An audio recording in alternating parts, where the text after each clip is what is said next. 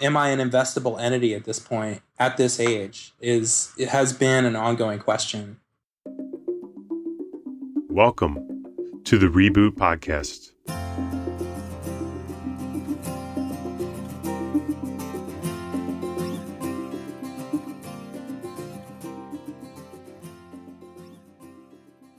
Hello again. This is Dan Putt from Reboot. I was sitting at the OBGYN office on the corner of 53rd and Lex in October of 2013. And this was our first appointment in our very first pregnancy. We were sitting in this very, very New York City office space, one where a drywall had been put up in what probably was one room to make it two. But there was one thing in this room that really caught my attention, and that was the fluorescent lights. They were buzzing so loudly. Bzzz.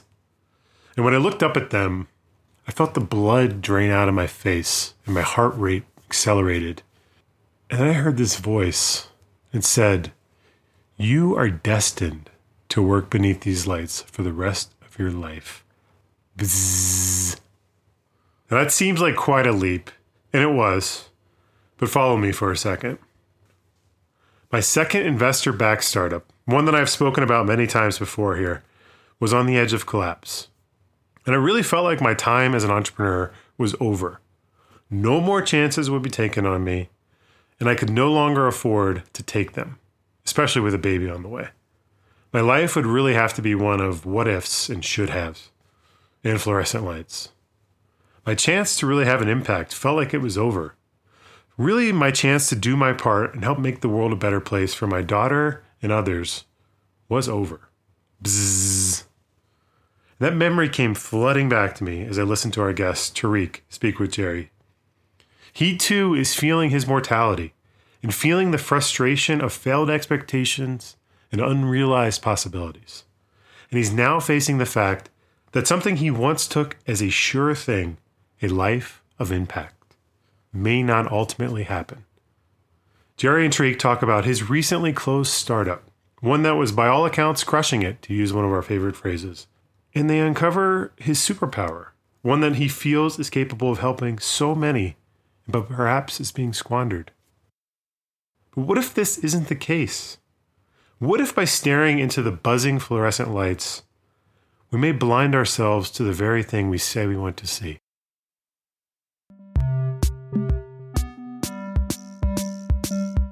Hi, my name is Bobby Brannigan. I'm the CEO of Mercato. We're a food marketplace for independent retailers. So if you're on the fence of going to a boot camp, I would say that not going is probably one of the worst decisions you'll ever make because you really don't know, you know, how much it's going to benefit you until you go to one. And you can ask anybody who's gone to one. I'm saying any single person you ask, they're going to rave about it because I haven't heard of anybody who's gone that hasn't valued it very highly.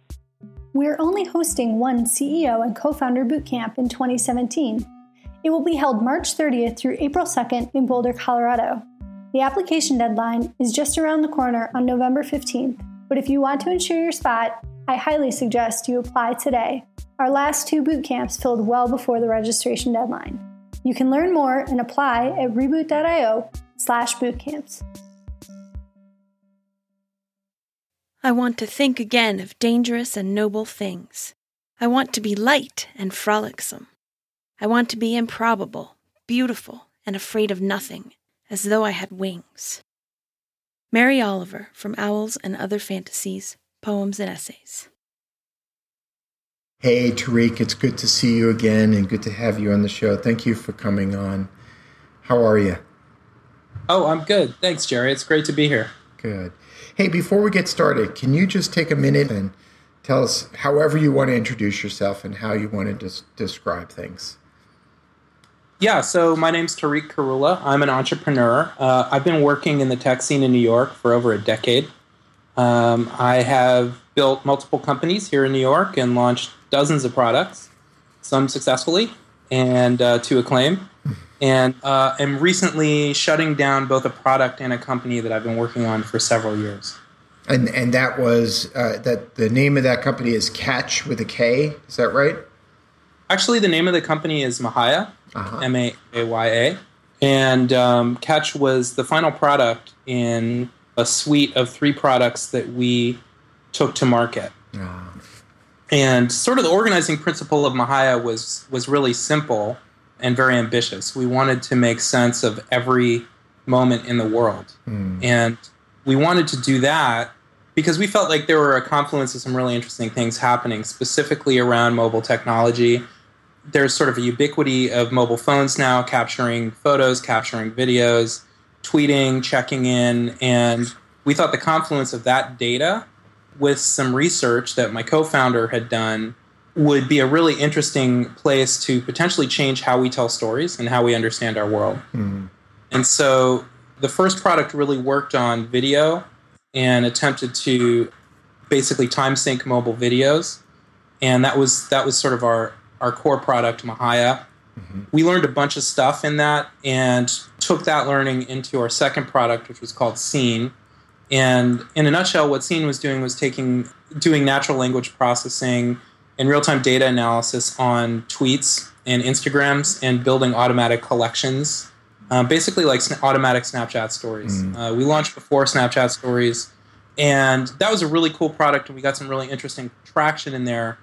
There's a whole story about that, of course. But ultimately, what we came up with was a pivot back into video, a real excitement around video. We launched Katch three weeks after Meerkat launched, and it came out of a company hack day, and it just took off like wildfire.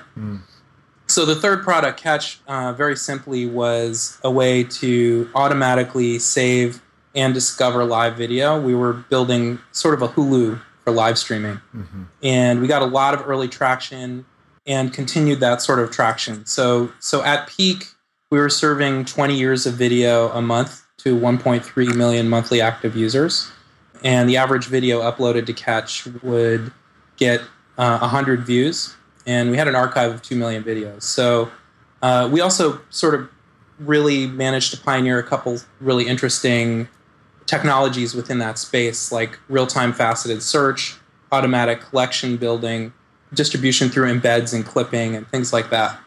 and and we met just recently at the Northside Festival in Brooklyn, in which David Mandel from PivotDesk and I were talking about depression and entrepreneurship. And I just want to name that that you were one of the first people to raise your hand in response to a question. But we very very quickly uh, focused on some of the challenges for you.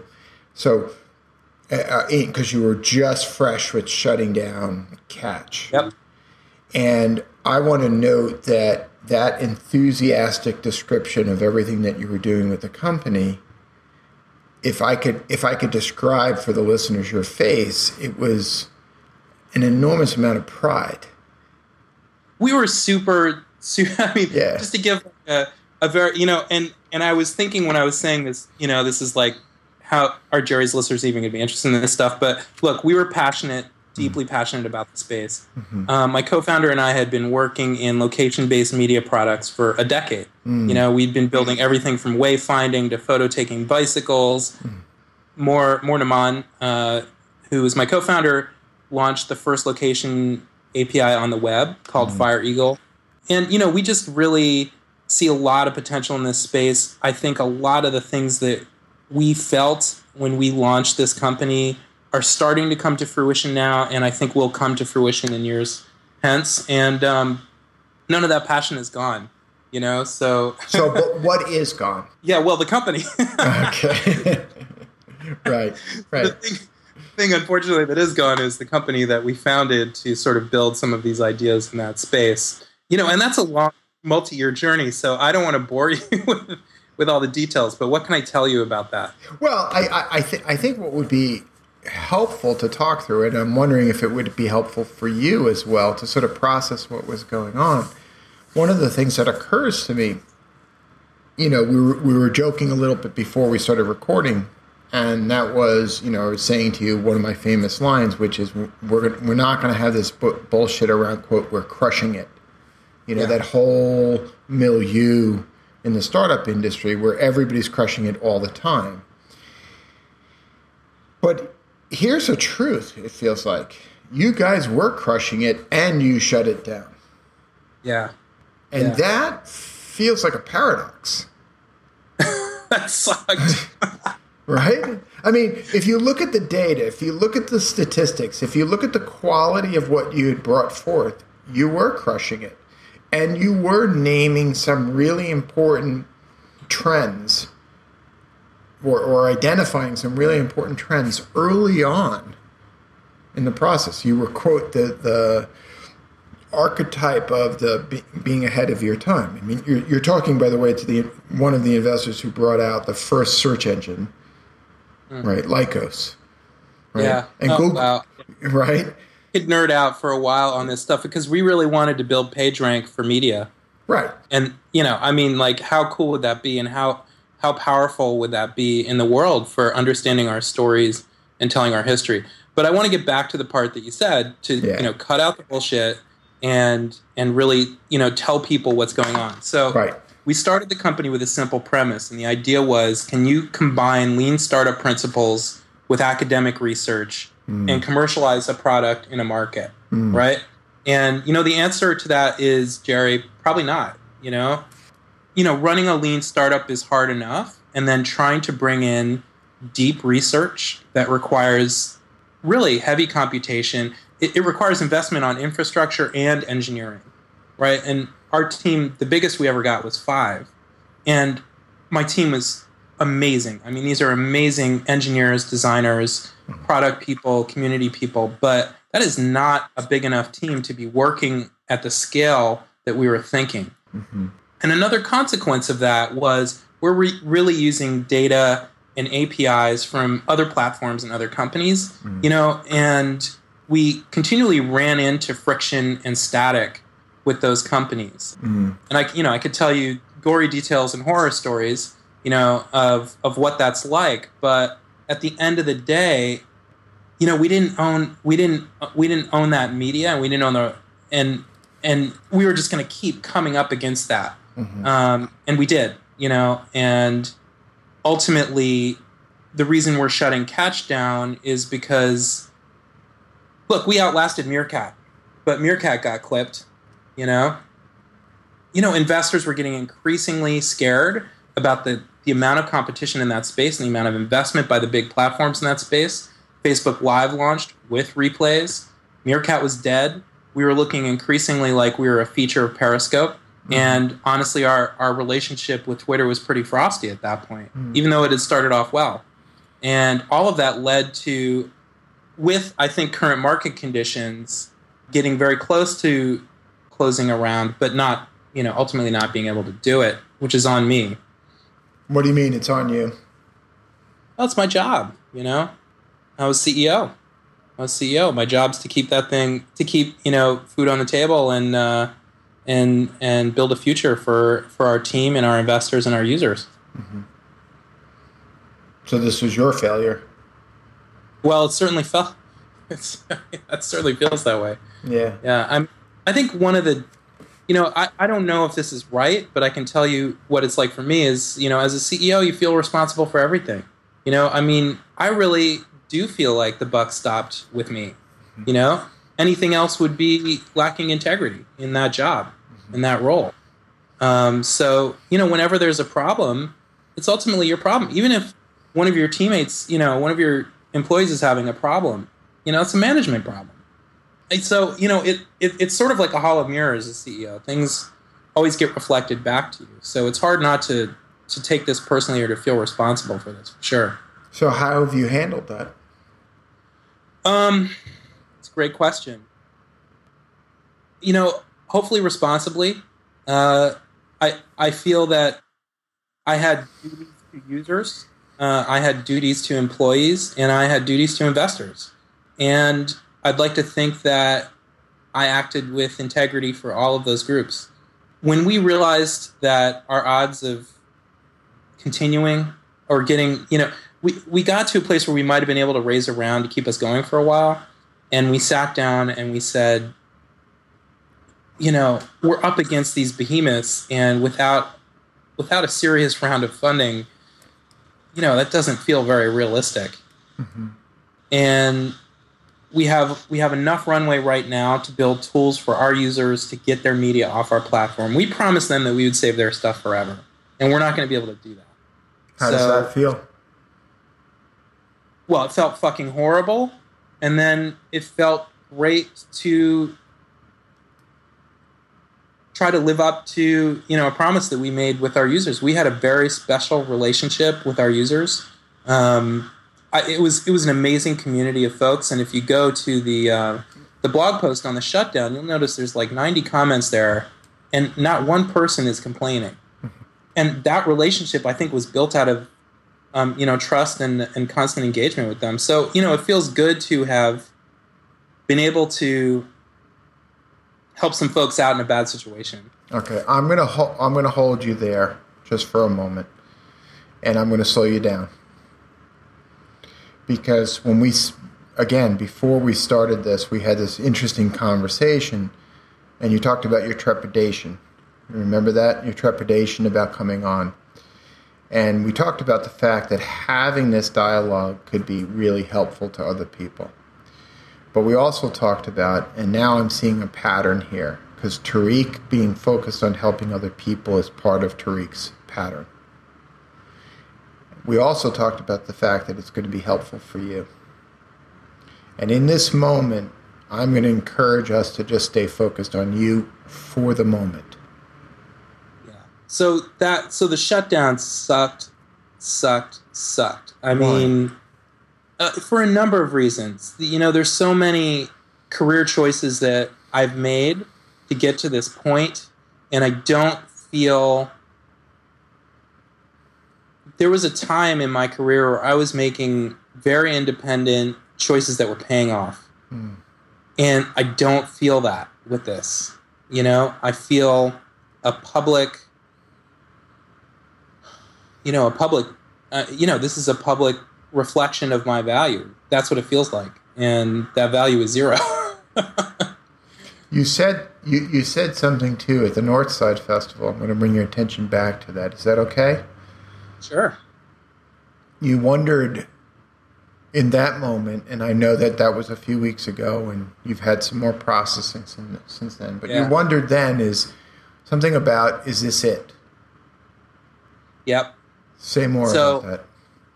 Yeah, well, you know, I'm 44, and I think that, um, and I don't have an exit.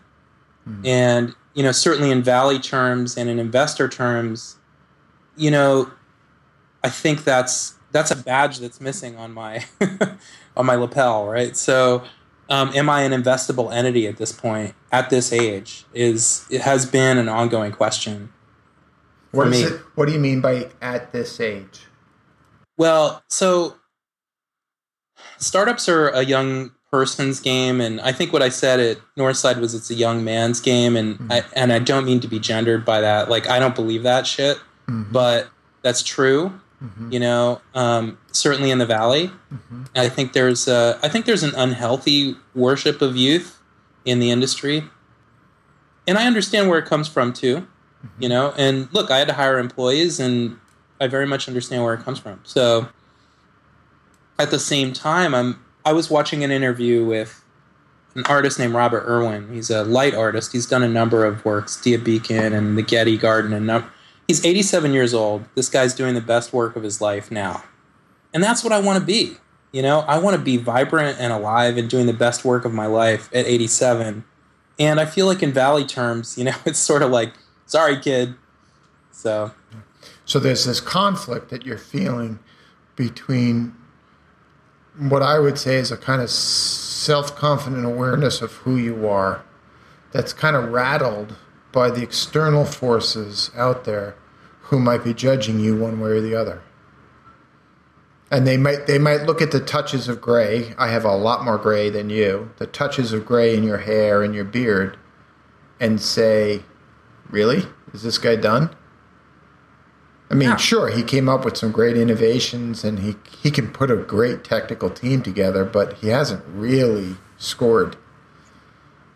Am I giving voice to that anxiety? yeah, you hit the nail on the head. Right. So I want you to hang out in that space for a little bit. And I've come to know you a little bit, and your positivity is beautiful and it's infectious. It's probably one of your greatest leadership capabilities. And sometimes it can get in the way of you fully processing the grief and the fear.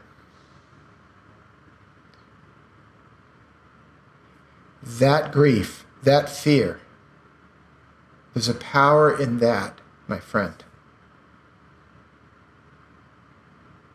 You're right about the ageism that exists in our community. Just like there's racism, just like there's sexism, just like there's gender identity discomfort, all sorts of ways in which we uh, create the other. That is all true. But when we disallow ourselves the process of being fully with the entire experience of who we are, we are also then complicit in a kind of diminishing of our own self. Does that make sense? Sure. Right. So I take nothing away from the accomplishments and I applaud the beauty of the resiliency that you're showing. And I would encourage you to allow yourself to grieve.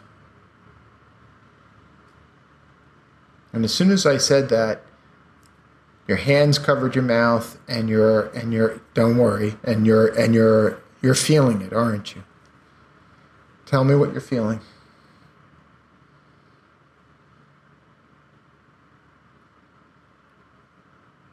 I think that I think that life is short.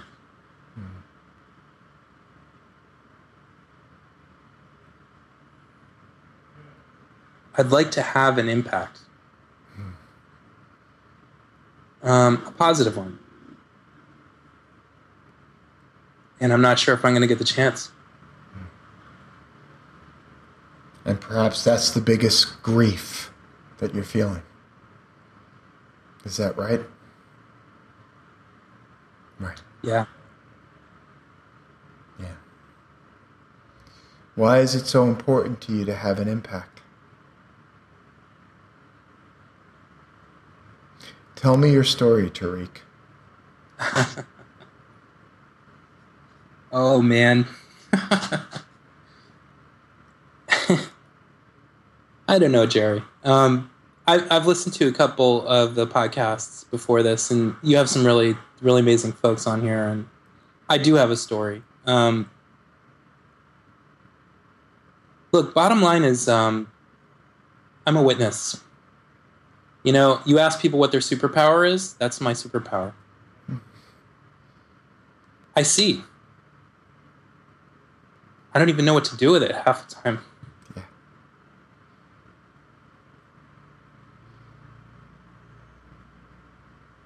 What do you see, my friend? Well, in technology terms, I see around corners. So um, I see waves that are coming. Um, I see products that should be built. I see experiences we should be able to have. I see, in political terms, I see bullshit. Or, or rather, um, you know, my view doesn't get distorted by power. Um, so I can see through, um, which can be honestly terrifying. Because I see a, a world that needs better leadership right now. Amen, brother. In, interpersonally, I can see pain. Yeah. Um, but even beyond that, I think I'm with you. We're with you. you know, I think people are cool. Yeah, they are, aren't they? And you see their pain. Also, their potential.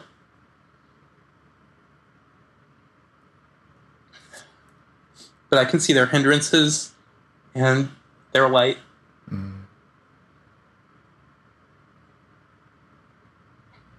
So I don't know what to do with that shit, you know. Mm-hmm. But I would like to be able to share what I see mm. With the world. Ah, and help people tell their stories. Maybe. Or help tell the story of what it means to be alive, what it means to be here, and what it means to be human. Yeah. Yeah. Bearing witness to being human. It's a radical superpower, my friend. It's a weird one. oh, it's a dear one. It's a special one. It's a precious one. Years and years ago, I went on a vision quest. And uh, it was during a period of deep and profound existential change for me.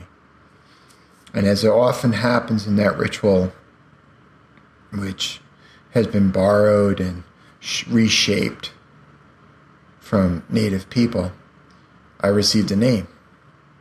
And that name is Holder of Stories of the Heart. So I know what it's like to bear witness.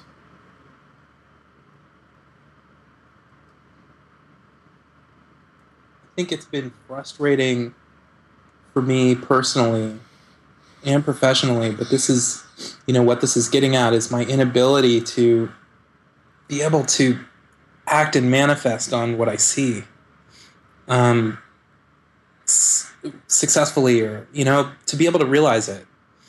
Um, I feel thwarted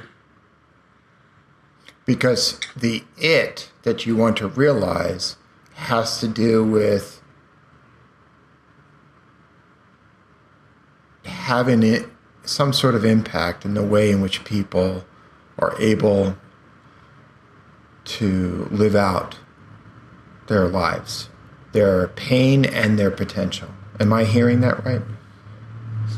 Um, you know, I think it's to just sort of um, help people see the world more clearly help help us understand our stories and ourselves, and you know, ideally to inspire. Mm-hmm. You know, I think behind the idea of Mahaya was also a sense that we could record history.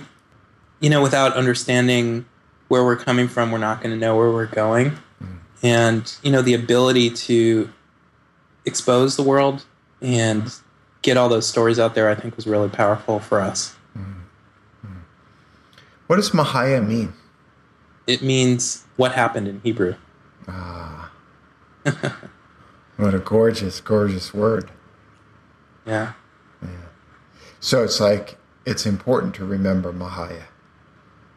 Yeah. It's, it's important to remember what happened. Yeah. Okay, so now I'm going to do this. I'm going to do a little mind Jedi mind trick on you. Okay? These are not the droids you're looking for. Jerry, I want to have an impact.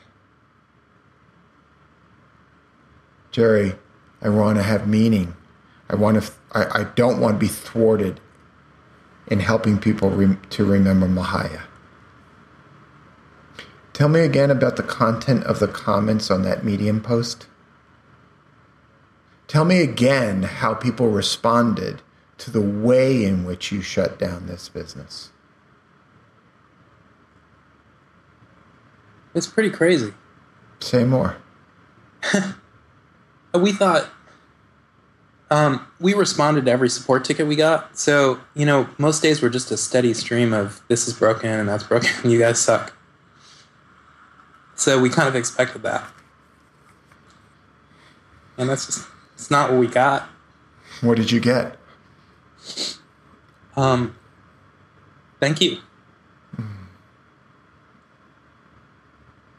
I can't wait to see what you guys do next. So, remembering Mahaya, what actually happened? With the company? Yeah. What actually happened? I know that you didn't have a big exit. Yahoo didn't pay a billion dollars for you. What actually happened?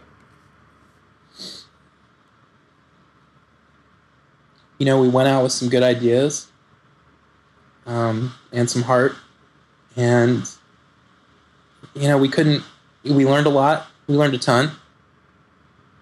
Um, had met some amazing people along the way, and uh, and and weren't able to realize what we set out to do. So you didn't have the impact that you thought you were going to have. Yeah. But those comments tell me something. They tell me you had an impact nonetheless. Because you didn't just start out with heart, you ended with heart.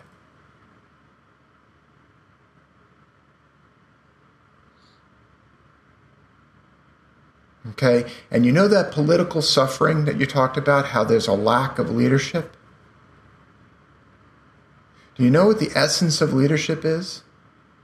It's not just starting a company with heart, my friend. It's ending a company with heart.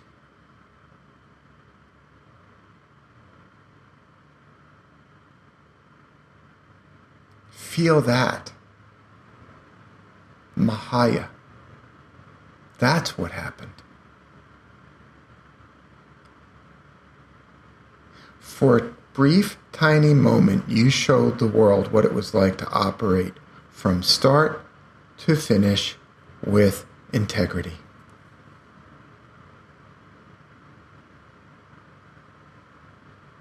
I dare you to think that that doesn't have an impact. I dare you. Doesn't feel like much right now. I know. I know. That's the grief.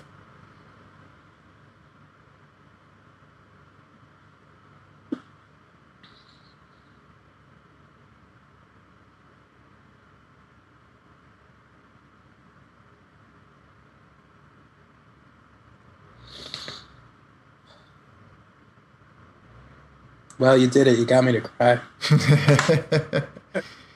That's not the goal. I, the goal is to help you feel. Yeah, fuck. I'm just bearing witness. Man, I don't like to lose. You know. Mm-hmm. I'm. I'm a. It's it's not like type A competitiveness, but uh, or maybe it is, but um, I I've had a career that's really resourceful, Mhm. and we pulled a number of really crazy, crazy wins out of our out of our hat, hmm and it just sucks to lose. It just sucks. Absolutely. And I'm not going to bullshit and try to make a silver lining out of uh, the experience of that pain. But I think in the midst of that pain, oftentimes it's really hard for us to see the fullness of the experience of what actually happened. Yeah, what if having integrity doesn't matter? What if that's not a competitive advantage? What if it's a competitive disadvantage? Mm-hmm.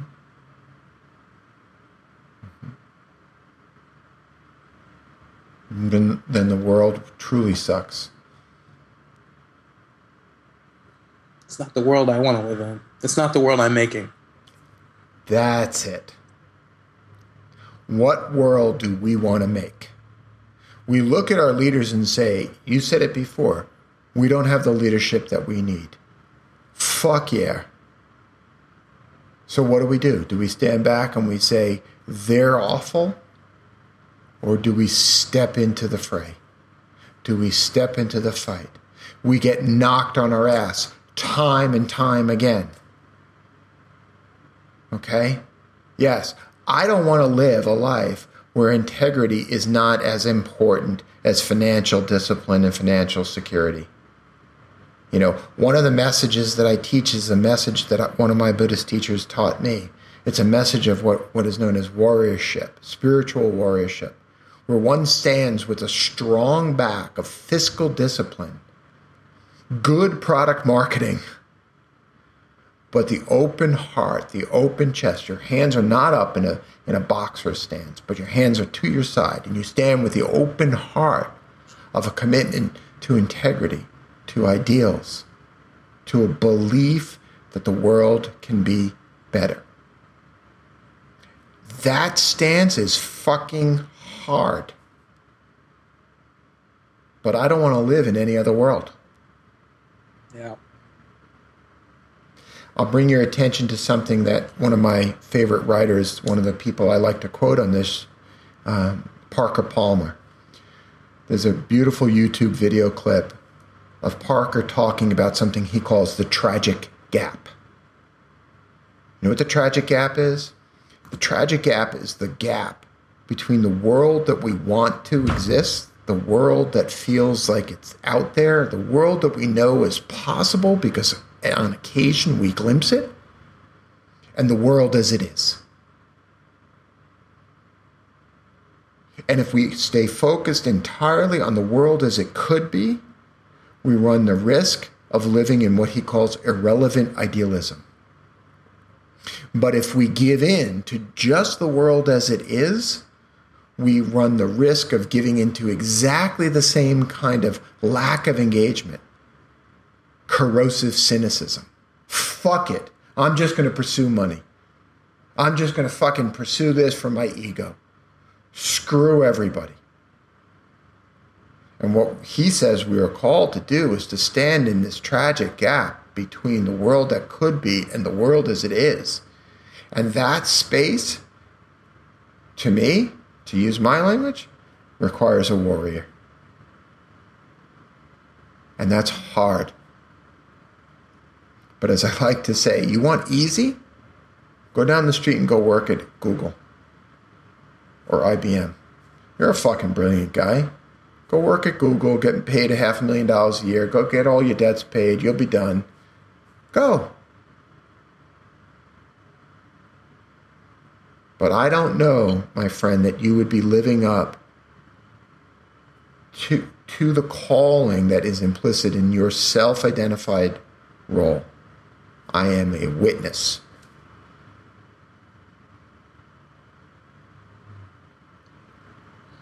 Yeah, for sure. I mean, I was speaking to one of my teammates before we shut down, and I was saying, you know, we're just we're just training to be Jedi's. That's it. That's it. I mean, even Yoda got so pissed off that he went to live alone on that fucking planet. right? To keep himself safe. It's hard. Living in the tragic gap, being a warrior in the tragic gap is hard. So here here's the piece that's that, that's implicit in that for you. Can you hold on to that part of you that is called to be a witness with integrity, with values, with an open heart, even when your heart has been punched? I didn't get this far and still have integrity without having had done that before. How much is this it? Probably not. God, I hope not. But that's the resiliency. Yeah. Right. And maybe that's another gift that you teach. With your presence and your bearing and with your Jedi like stance. Okay? The world is always going to punch you in the face. Always. Brad Feld likes to say, What fucked up? Things going to happen today because something fucked up happens every day. The world is always going to punch you in the face. What do you do? I don't know because I don't want to live in that reality that I'm just going to get punched in the face every day. You know, it's like. You learn to duck. as a former boxer, as a guy who boxes, okay, I don't move my head enough. you duck. Thank you. Thank you. Right? Yeah. Right? You you learn to move, you learn to anticipate. You still go into the ring, but you learn to anticipate. I, I really want to thank you for your honesty, for your bravery, for your willingness to dive into some of the tougher issues here. And I just want to say I feel fortunate being a witness to your story. Um, and I can't wait for Katch 2.0, for Tarikh 3.0, for the next iteration. Um, because there's something really magical happening here that we saw almost immediately when you and I locked eyes at the Northside Festival. You know, like, and I just look forward to the unfolding of that relationship. Yeah. So Jerry, let me also say thanks because I don't I don't know if you know founders get a chance to do this. You're doing something really important. You know, I hope that I hope this story comes. I hope this story is interesting for folks. I hope it comes out and um, people can see that a little more clearly because it's it's hard it's hard to live in the the, the press releases mm-hmm. every day when you're getting your ass kicked. Mm-hmm. Um, and I think we all, I know I did, desperately mm-hmm. needed to connect with other founders and, and hear some of the some of the uh, some of the less glamorous parts to understand that it wasn't just me, mm. you know. And you're doing that, and that's very important for people. Well, thank you. You're going to make me cry now. Good. right I guess, I guess turnabout's fair play. So.